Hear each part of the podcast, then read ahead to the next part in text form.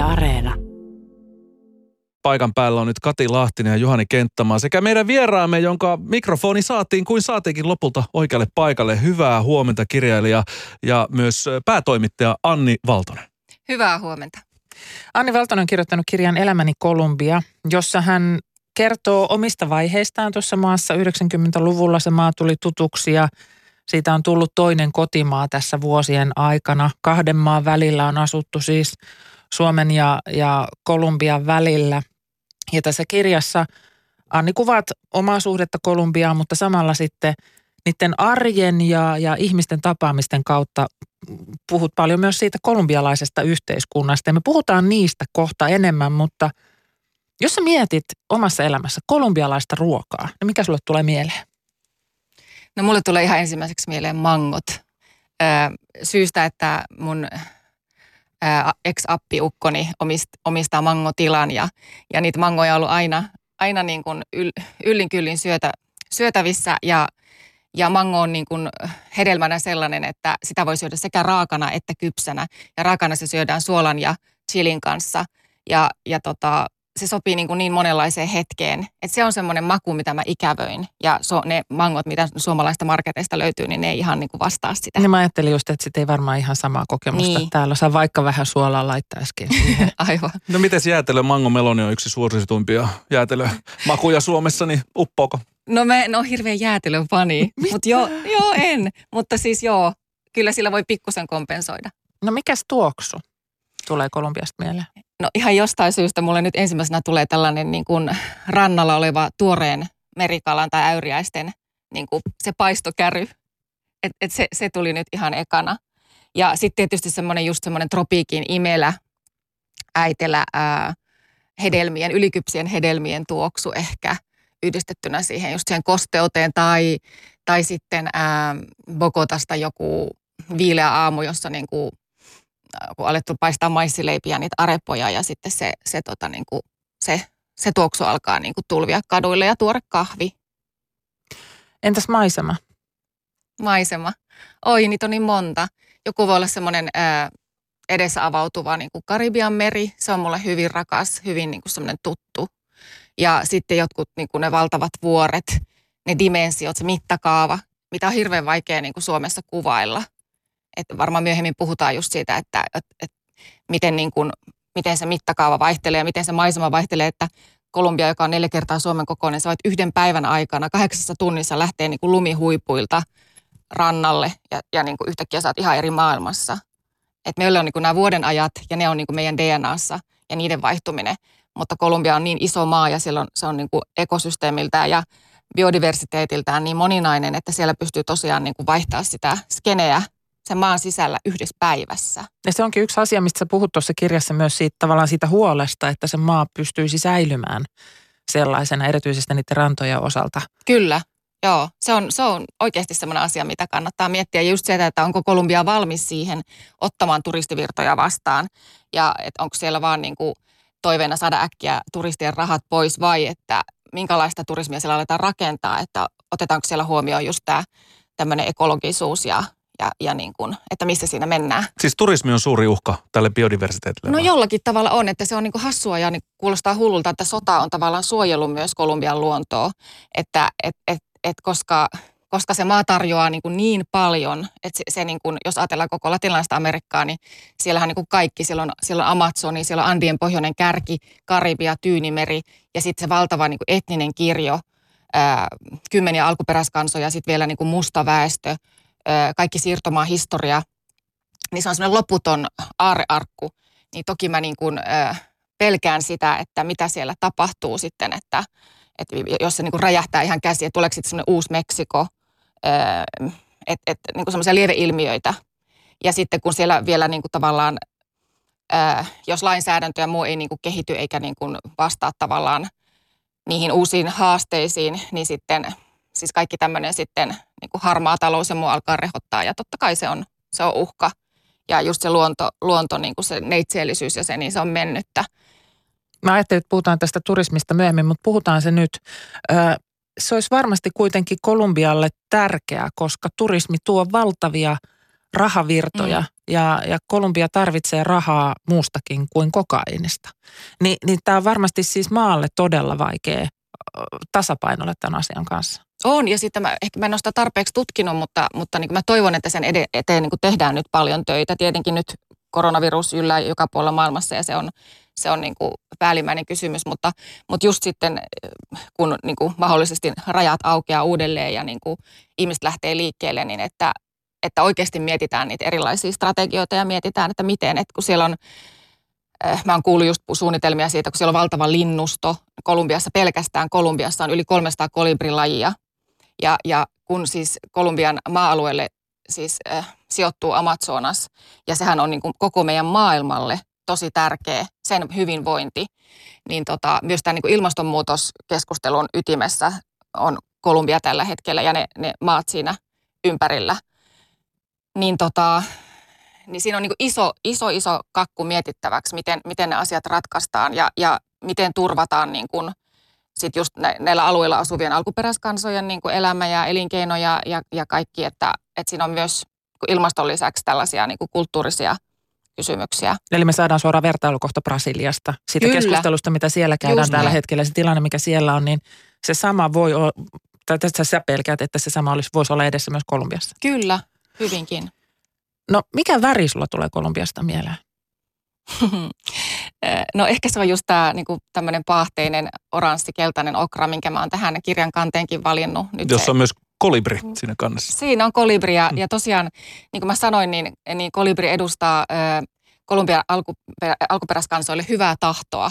Ja, ja tota, jotenkin se on niin kuin henkisesti mulle tärkeä olento tässä kannessa ja, ja toi kolibri tuossa kannessa katsoo niin kuin vasemmalle vähän niin kuin menneeseen, missä, mitä minäkin tässä kirjassa teen. Ja sitten tämä kolibri on niin kuin merkillinen eläin maailmassa, kun se se pystyy ensinnäkin lentämään niin kuin paikallaan, se pystyy lentämään taaksepäin ja se pystyy pölyttämään myös sateella. Eli niin kuin, toisin kuin mehiläiset, niin, niin siis tämä, puhutaan tästä pölyttämisestä miten tärkeää se on, niin kolibri on sille merkillinen otus ja todella tärkeä. Ja niin siinä se liihottelee mun kirjan kannessa. Se on myös sillä lailla kummallinen otus, että se joutuu, tai lentää, käyttää siipiä samalla aikaan kuin se syö, eli se kuluttaa Kyllä. ja syö yhtä aikaa. Sitten se menee semmoiseen seniläiseen tilaan aina illalla. Mutta okra on se väri kuitenkin, joka valitset siihen. Joo, se on nyt se. Sitten toinen voisi olla joku turkoosi karibia tai, tai se valtava vihreys jossain vuorilla tai Saani Valtonen, kun Kolumbia on sulle toinen kotimaa, niin sä sanot, että vuosien aikana sulle on kehittynyt kolmas silmä. Siis se kolumbialainen näkökulma mm. vaikuttaa arkeen edelleen, vaikka nyt elämä on asettunut tänne, tänne Helsinkiin. Niin kerro tästä kolmannesta silmästä esimerkkiä. No, no se on sellainen tavallaan, se on pikkusen semmoinen, niin kuin, semmoinen häiriöääni, mikä mulla tuossa vipattaa. Mä näen sen tässä vasemmassa kulmassa. Se on semmoinen niin kuin, ähm, semmoinen, mikä niinku selvisi mulle oikeastaan vasta sitten mun avioeron jälkeen, että et, et semmoinen tietty filteri oli kadonnut mun tästä niinku näkökentästä, jolle mä selitän tätä todellisuutta ja, ja miksi me ollaan tämmöisiä, miksi me tehdään näin. Ja se oli ollut mun niinku rooli niinku niin kauan. Ja, ja tota, yhtäkkiä mä niin kuin katonkin tätä suomalaista todellisuutta niin kuin silmästä silmään niin kuin raakana sille, että okei, tämmöistä on. Ja sitten tota, mun ei tarvikaan näistä selittää, tulkita ja näin. Mutta sitten kuitenkin se puhuu mulle koko ajan.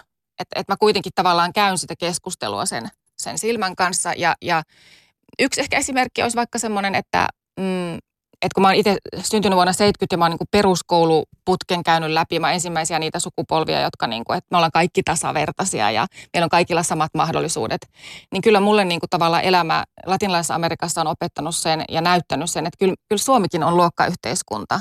Että et se on vähän niin kuin harhasta semmoinen, että me ollaan kaikki samalla viivalla ja me ollaan kaikki, et, et, ja varsinkin mitä enemmän sitä railoa kasvaa ja mitä enemmän näitä hyvinvointipalveluja riisutaan, niin eihän niin kuin, eihän mekään olla niin kuin siis sille mitenkään st- niin kuin steriilejä tai immuneja tämmöisille, just tämmöiselle niin kuin yhteiskunnalliselle tutinalle ja että on enemmän kuin mulla. Ja, ja siinähän aina sitten se tavallaan se ongelmien siemen. Että jotenkin se, sillä tavalla mä haluaisin tuoda niin kuin Kolumbian tilannetta suomalaista lähemmäksi, just niin kuin kasvattaa sitä ymmärrystä, että siellä sen valtavan tappamisen ja, ja huumebisneksen ja muun taustalla pohjimmiltaan on se valtava yhteiskunnallinen eriarvoisuus ja luokkayhteiskunta, ne räikeät erot ja, ja, tota, ja semmoinen voi koskettaa mitä tahansa niin kuin yhteiskuntaa. Ja se on tullut koko ajan lähemmäksi Eurooppaakin, että mitä enemmän tulee niitä sitä kansanosaa, mikä on pettynyt, mikä on epätoivoinen, mikä kokee vääryyttä ja turhautuu, niin, niin tavallaan yhteiskunta, rauha tota, vaarantuu. No nämä on ne asiat, mitä Miami Vice ja narkosarja ei ole mulle opettanut, mutta tämä Elämäni Kolumbia-kirja opetti, niin puhutaan niistä kohta lisää. Ylepuhe aamun vieras. Tämän aamun vieras on Anni Valtonen, maailman kuvalehden päätoimittaja ja Elämäni Kolumbia-kirjan kirjoittaja. Tervetuloa. Kiitos. Sä lähdit vuonna 1996 poikaystävän kotimaahan Kolumbiaan ja vuosien aikana elämä sitten asettu kahden maan välille. Tässä kirjassa Elämäni Kolumbia, se kuvaat omaa suhdettasi siihen maahan, kerrot arjesta ja, ja ihmisten ja, ja arkisten tapahtumien kautta kerrot myös tästä kolumbialaisesta yhteiskunnasta ää, ja, ja siitä, miten se rullaa. Ja, ja näiden kautta ainakin itse näin lukijana huomasin oppivani jotakin uutta maasta, josta aiempi käsitys oli varsin hatara. Ehkä jotakin yksittäisiä uutisia ja sitten 80-luvulla TV-sarja Miami Vice, joka täydentyi sitten nyt narkossarjalla. Molemmat käsittelee samaa asiaa, mutta eri näkökulmista, eli tätä Kolumbian huumekauppaa. Mutta huomasin tietäväni tästä maasta kovin kovin vähän. Kolumbian historia on väkivaltainen, sisällissota kesti vuosikymmeniä ja, ja sitten Pablo Escobar on määrittänyt tätä maata pitkään. Anni Valtonen, jotta Kolumbiaa ymmärtäisi, niin mitä vähintään tulee tietää siitä, siitä maasta ja sen politiikasta ja siitä sen yhteiskunnasta? No varmaan jos tätä kysyy kolumbialaisilta, niin ne ensimmäisenä haluaa sanoa, että joo, me ei kaikki olla narkoja. Tietenkin asia numero yksi. Öm, ja sitten yksi iso asia on se, mitä mä äsken jo keskustelin, mikä tuli, tuli esiin, eli, eli tämä luokkayhteiskunta, eriarvoisuus on hyvä ymmärtää sille syvällisellä tasolla, että ei vaan jää siihen niin kuin äimistelemään sitä, sitä just sitä, sitä huume, huumekaupan ja, ja sodan väkivaltaa, vaan niin kuin pohtii niitä juurisyitä, mitä siellä taustalla on siitä, että jos pieni jengi pitää kaikkea valtaa ja kaikkea massia käsissään, mitä se tarkoittaa sille sille niin kuin suurelle, suurelle väkimäärälle, joka elää sitä tavallista elämää. Sitten ehkä niin kuin se, minkä mä ensimmäisenä nostasin, on se mittakaava ja se, se maan ö, biodiversiteetti, sen niin kuin maantieteellinen sijainti ja se, se maantiede. Eli tosiaan Kolumbia niin ö, pitää sisällään sen Andien pohjoisen kärjen, Amazonasin sademetsän, Karibia, Tyynimeri ja, ja tota, sen maan sisällä on niin kuin valtavia, valtavia mentaliteettieroja, ilmastollisia eroja, että yhdessä päivässä ää, sä voit matkustaa, matkustaa niin kuin lumisilta vuorilta rannikolle. Ja, ja tota, samalla tavalla kuin Suomessa on nämä vuoden ajat, jotka on meidän DNAssa, niin, niin tota, mitkä tarkoittaa merkittäviä asioita. Että Suomihan on ihan eri maa talvella kuin kesällä. Mehän muututaan sen mukana. Niin, niin, niin tavallaan se, se semmoinen moninaisuus, että niin kuin kymmeniä alkuperäiskansoja, ää, afrikkalaisperäinen väestö, siirtomaahistoria, kaikki espanjalaisten jälkeläiset, valtava eläimistö, valtava niin kuin fauna ja siis kasvillisuus. Tässä on semmoinen niin runsauden sarvi, että, että, että niin kuin, ainakin tieto siitä, että kyseessä on niin kuin mittakaavaltaan iso maa, Brasilian jälkeen seuraavaksi suurin Etelä-Amerikassa, jonka sisällä on monta eri maailmaa. Et se ei ole vaan se narkosin maailma, vaan se on, se on kymmeniä muita todellisuuksia. Siis kuulostaa monimuotoisuuden lisäksi myös siltä, että Kolumbiassa on valtavasti potentiaalia. Kyllä. Onko se sitä? On potentiaalia nimenomaan siis niin, siitä syystä, että missä se sattuu tässä maapallolla telluksella sijaitsemaan, mitä, mitä kaikkea siihen maa-alueelle mahtuu, niin myös myös ihmisten puolesta, että et, et, et ihmisethän on ne, joita niin kuin, varmaan minäkin niin kuin, dikkaan kaikkein eniten sitten lopulta. Että ihmisten takiahan mäkin siellä niin kuin varmasti on viihtynyt ja minkä takia mä oon ensimmäisestä päivästä asti tuntunut olevani kotona huolimatta siitä, mitä kaikkea mitä kaikkia uhkia tai vaaroja tai, tai mikä se yhteiskunnallinen todellisuus on, niin mä oon tuntunut kodikkaaksi olevani niiden ihmisten parissa ja mä, mulle on ollut sopivaa se kommunikaatiokulttuuri – mitä, mitä se maa tarjoaa ja mikä myös vaihtelee sen maan sisällä tosi paljon. Mutta että mun on ollut aina helppo olla. Mä oon tuntunut aina itteni tervetulleeksi ja, ja, tota, ja tietenkin sitten reflektoin sitä kokemusta siihen, miltä tuntuu sitten taas päinvastoin niin kuin siihen kulttuuriedustajan, kun tulee Suomeen, että ne kokemukset on hyvin erilaiset. Mutta, mutta tota, no ainakin tämmöisiä asioita nyt tulee mieleen. Mutta se on monien, äh, niin monenlainen maa myös siinä mielessä, että se yhteiskunnallinen epätasa-arvo ja se, se luokkajako, se on hyvin selkeä Kyllä. siellä. Mitä se tarkoittaa niiden ihmisten arkisessa elämässä? Että siellä on siis todella ö, näkyy kaikessa mahdollisessa se yhteiskunnan epätasa-arvo? No se voi olla esimerkiksi näkyä siinä tai näkyykin siinä, että, että se heijastuu perheisiin. Kolumbia on täynnä yksinhuoltaja äitejä. Että et tavallaan yksi ristiriita on se, että, että puhutaan niin kuin hyvin perhekeskeisestä kulttuurista, niin kuin kaikki latinokulttuurit. Meillä on kaikilla mielikuva siitä, minkälaista niin kuin heidän se veri on vettä sakeampaa, familia es familia, tämmöinen niin kuin ajatus on, niin sitten kuitenkin tilastot osoittaa, että 14 miljoonaa kolumbialaista naista pyörittää perhettä yksin. Eli, eli niin kuin miehet jatkaa tavallaan kulkuaan ja, ja tota, ja Toki, ne on nuoria naisia vielä. Nuoria naisia, nuoria. joo, ja teiniraskaudet tosi yleisiä. Ja et tässä on niinku semmoinen ehkä ensimmäinen ristiriita, mikä on jonkunlaista niinku tavallaan semmoista köyhyyden ilmentymää myös, ja tietenkin kulttuurista myös. Ja, ja toi, tietenkin toi luokkajako, niin varmaan just siinä asenteessa, että hirveästi on sitä semmoista ähm, niinku vihaa elittiä kohtaan ja, ja niin kuin katkeruutta ja sitä turhaumaa. Että et sitten tavallaan niin kuin, just tämä ikuinen, ikuinen kysymys tästä niin kuin huumesodasta ja tästä, tästä niin kuin Yhdysvaltojen tukemasta, tukemasta politiikasta, jossa kokaviljelijöiden niin kuin ainut toimeentulo halutaan tuhota, niin, niin esimerkiksi se on niin kuin semmoinen, mitä mä olen läheltä seurannut, että mitä se tarkoittaa niin yksittäiselle niin kuin pensaanviljelijälle, jolla ei ole tavallaan sen bisneksen kanssa vielä mitään tekemistä. Että mä oon itse viettänyt aikaa siellä korkeilla vaikeakulkuisilla vuoristoseuduilla ja nyt rauhansopimuksen myötähän tavallaan luvattiin, että että nämä kokapensaan viljelijät saa jonkun toisen viljelykasvin sen tilalle, mutta kun on vaikea löytää mitään sellaista tuotetta, mitä on yhtä helppo roudata jostakin teiltä tietymättömiltä, niin kun ei ole mitään kunnon teitä jotenkin muulien kanssa jonnekin. Ja tota, kun se kokapensan kuiva lehti, joka ei paina mitään, jolla on aina se vakiomarkkinahinta, jonka saa aina myytyä, toisin kuin joku riisi tai maissi tai kaakao tai banaani tai näin. Ja tota, et ehkä tämmöisessä, niin kuin, että miten ahtaalla, ahtaalla sitten niin kuin iso, osa, iso osa väestöstä on. Ja sen takia tämä, tämä, niin kuin tämä huumetuotanto myös pitää pintansa. Ja tässä epä, ää, epätasa-arvoisessa yhteiskunnassa se rikollisuus on tavallaan tarjonnut se rikollinen maailma myös nousua eteenpäin, parempaa elämää.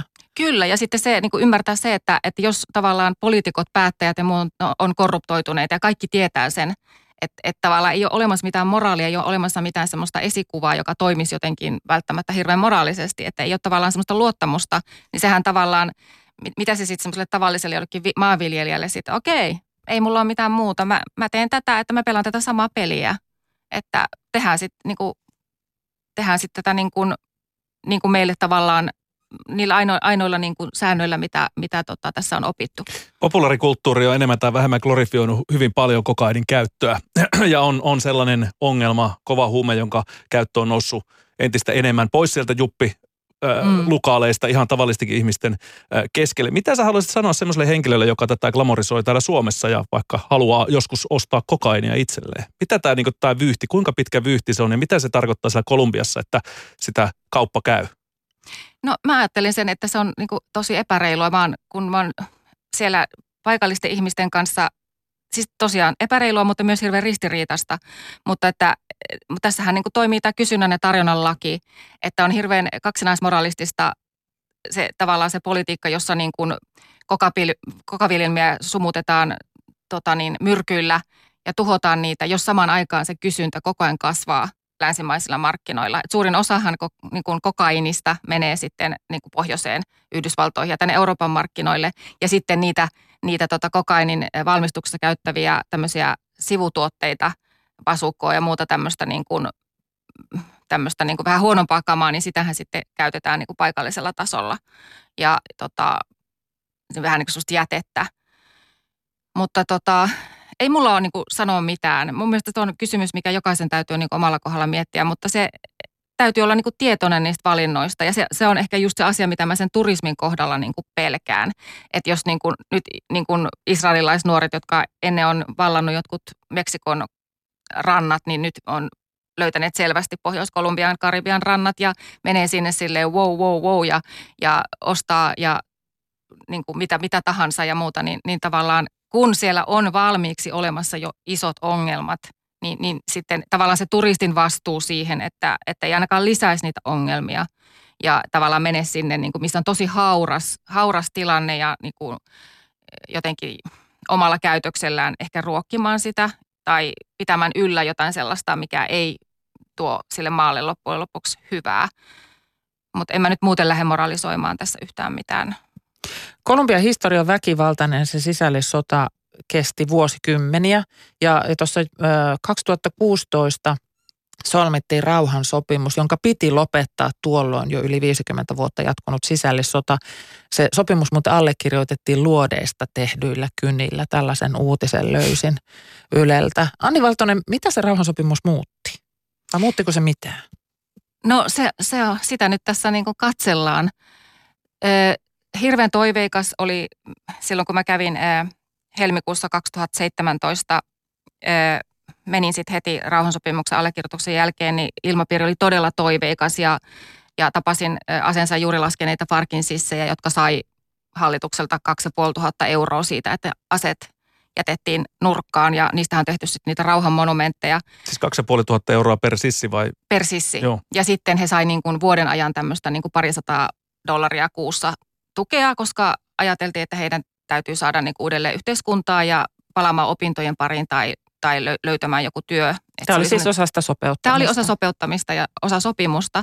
Ja sopimuksessa luvattiin paljon kaikenlaisia no, sopimuksen kuuluu just esimerkiksi tämä, että taataan se, että kokaviljelijät löytää uuden, uuden tavan hankkia elantonsa ja, ja, tota, ja niitä Farkin sissit oli yhdessä repimässä viljelijöiden kanssa niitä, niitä taimia maasta ja oli tämmöisiä näyttäviä, näyttäviä tempauksia. Ja silloin mä vierailin semmoisen kokaviljelijäperheen luona, joka, joka tota, niin oli täysin valmis tähän ja sanoi, että ilman muuta, että jos vaan löytyy joku toinen toimeentulo. Mutta jos hallitus viivyttelee näiden lupausten kanssa, niin totta hemmetissä me kylvetään uudelleen. Ja näin on aika pitkälti käynyt ja tämä oli niin kuin se skenaario, mikä, mikä silloin jo niin kuin arvelutti, että, että jos tässä lähtee niin kuin kulumaan aikaa, niin, niin kun mä oon kertonut, että Kolumbia on niin iso maa, niin siellä on aina sitten muita, muita intressejä. Täällä on muita valtava määrä erilaisia aseellisia ryhmiä, jotka sitten ottaa sen vallan käsinsä, jos siellä on valtatyhjiö. Ja niitä kyliä ja niitä alueita on paljon. Mutta tosiaan niin nämä Farkin sissit silloin 2017 niin oli todella sitoutuneita, ne oli todella ö, toiveikkaita ja he, heistähän rauhansopimuksen mukaan ö, muovattiin poliittinen puolue, ja heillä oli ehkä vähän tämmöinen epäkypsä tai naivi ajatus siitä, että he oikeasti niin sais nyt valtavan kannatuksen, mutta niin ei käynyt.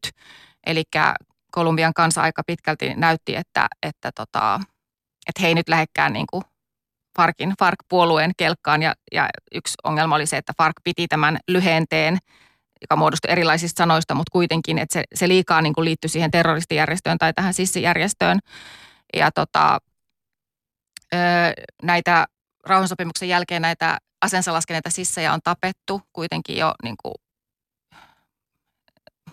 liikaa, siis ainakin sata eri, eli pari en nyt muista. Siis onko kosto tässä taustalla vai mikä? Kosto, mikä ikinä onkaan, mutta, mutta tota, ja sitten näitä yhteisöjohtajia, jotka on, tekee aktiivisesti yhteisöissään töitä, heitä on tapettu.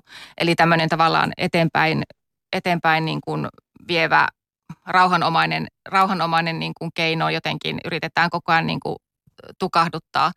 Ja ihan selvää oli se niin alusta pitäen tietenkin, että ei se rauha tule näin naks ja naks.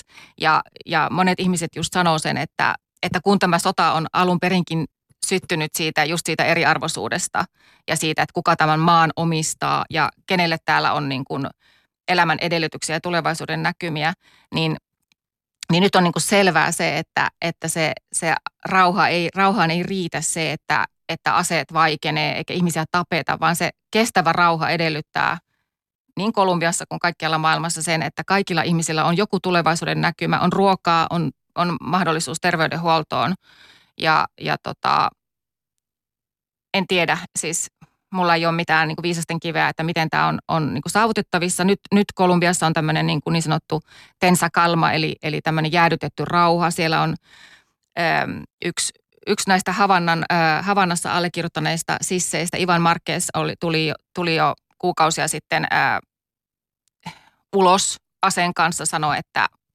ei voi mitään, että, että tota, ei tämä ei tää toimikaan. Ja se oli ehkä semmoinen, niin kuin, että se on niin kuin välähtänyt nyt siellä ja sitten, sitten tota, niin kolumbialaiset tietää, että jos ne tekee ensimmäisenkin muuvin, siis sissit nyt mm. uudestaan sillä tietenkin paljon pienemmällä jengillä, niin, niin sitten hallitus antaa kyllä ihan niin kuin täysillä. Mutta siellä on siis edelleen olemassa se potentiaali siihen, että, että niin kuin tyvennen näköisestä tilanteesta. Niin se yhteiskunnallinen eriarvoisuus on siellä edelleen olemassa. Jos sissi kokee tässä sopeutumisohjelmassa, että hänen elämänsä ei ole turvattu, vaan se oli ehkä turvallisempaa mm. siellä sissiliikkeen piirissä, niin sehän on aivan kestämätön tilanne. Näin on, näin on. Että jos se ei tavallaan se ei muutu se todellisuus mitenkään radikaalisti, niin se, se ongelma ei poistu. Mä näin semmoisen dokumentin, jossa käytiin läpi tämmöisiä edistyksellisiä, hienoja uusia kaupunkia, niin Medellin oli yksi niistä, mm. eli Pablo Escobarin kotikaupunkinkin tunnettu paikka. Siinä kehuttiin, kuinka hienoja tämmöisiä hankkeita siellä on tehty ja miten tämä on tämmöinen niin kuin todella todella ihana ja mukava kaupunki. Onko tämä ihan tällaista niin turistipropagandaa vai ollaanko menty esimerkiksi Medellinin tai muiden kaupunkien suhteen tuolla Kolumbiassa eteenpäin? On menty eteenpäin. Ei ole pelkkää propagandaa ja on tehty tosi kiinnostavia, kiinnostavia hankkeita. Ö, olin nyt just hiljattain siellä Medellinissä ja osallistuin tämmöiselle turisteille räätälöidylle grafituurille, jossa tota paikalliset, ö, paikallisoppaat kaksi semmoista niin kuin kolmekymppistä perheäitiä oli niin kuin oppaina ja, ja he kertovat graffitien kautta siitä alueen historiasta ja sitten väkivallasta. Olivat aika vaitonaisia niin kuin omasta, omasta historiasta. Mä yritin aika paljon kaivella, mutta he olivat aika sellaisia jotenkin stonefaceja siinä. Mutta tota, sinne oli esimerkiksi ne Comuna Tresen, joka ympäröi, joka käsittää siis monia lähiöitä. Se on niin kuin yhteen, yhteen liimattuja lähiöitä, jotka levittäytyy sinne Medellinin ympärillä oleville vuorille, niin sinne on tehty just vuorihissi ja rulla, sähköiset rullaportaat, mitkä meillä on metrossa, niin, niin tota, helpottamaan niin sen alueen ihmisten liikkumista ja, ja tota, kulkemista. Ja, ja se alue on, on ollut tämmöinen yksi, yksi iso huumesodan näyttämö, niin kuin jos, jos puhutaan niin kuin kaupunkitasolla, niin tämä Comuna Trece Medellinissä ja tota, siinä on tehty sotilasoperaatioita ja, ja siellä on ollut paljon kuolemaa ja kidnappauksia kohdistunut niin kuin siihen alueeseen. Mutta nyt, nyt siellä niin kuin otetaan sitten turisteista tavallaan niitä rahavirtoja ja, ja, tota, ja totta kai parempi vaihtoehto. Paikalliset nuoret siellä esiintyy, tota, tanssii turisteille ja, ja muuta. Mutta kyllä sielläkin niin oli aistittavista tavallaan semmoista, että kun siellä pohjalla on niin kuin tavallaan ne jengit ja, ja eri aseelliset ryhmät ja mihin on rekrytoitu jengiä ja muuta, niin sitten tavallaan semmoinen, että että varmaan sielläkin on niin kehkeytymässä nyt semmoinen uudenlainen vallanjako, että, että, että kun, se, kun ihminen on kasvanut semmoiseen johonkin, johonkin tavallaan konfliktin keskellä, niin ei se nyt ihan, ihan silleen saumattomasti mene sekään, että vaikka mikä, mikä siihen päälle laitettaisiin, mikä, mikä infra tai, tai uusi tulonlähde, niin, niin kyllä ne jännitteet sitten kuitenkin vielä on siellä olemassa. Tuo Elämäni Kolumbia-kirja kuvaa tätä yhteiskuntaa niin, niin hyvin, että se todellakin antaa kuvaa siitä, että minkälaisessa maassa me eletään, mutta siinä on Anni Valtonen myös sitä sun henkilökohtaista. Mä haluan tähän loppuun vielä ottaa yhden kysymyksen liittyen siihen, siis 90-luvun puolivälissä Kolumbiasta tuli sulle toinen kotimaa ja sä kuvaat sitä elämää siellä ja siitä on selkeästi tullut sulle rakas maa, niin kuin me tässä nyt ollaan kuultu. Ää, toinen kotimaa ja rakas maa. Missä vaiheessa sun rakkausvaihetta Kolumbian kanssa tai rakkauselämää Kolumbian kanssa sä olet nyt, kun se elämä on kuitenkin täällä Helsingissä? No toki meidän suhde on etäsuhde ja tota, sitten se on aika semmoinen mm, mä en tiedä pystyisinkö mä ihmissuhteessa näin kypsään suhteeseen. Eli me otetaan niin kuin, mä otan hänestä, hänestä, hänestä maasta niin kuin parhaat puolet.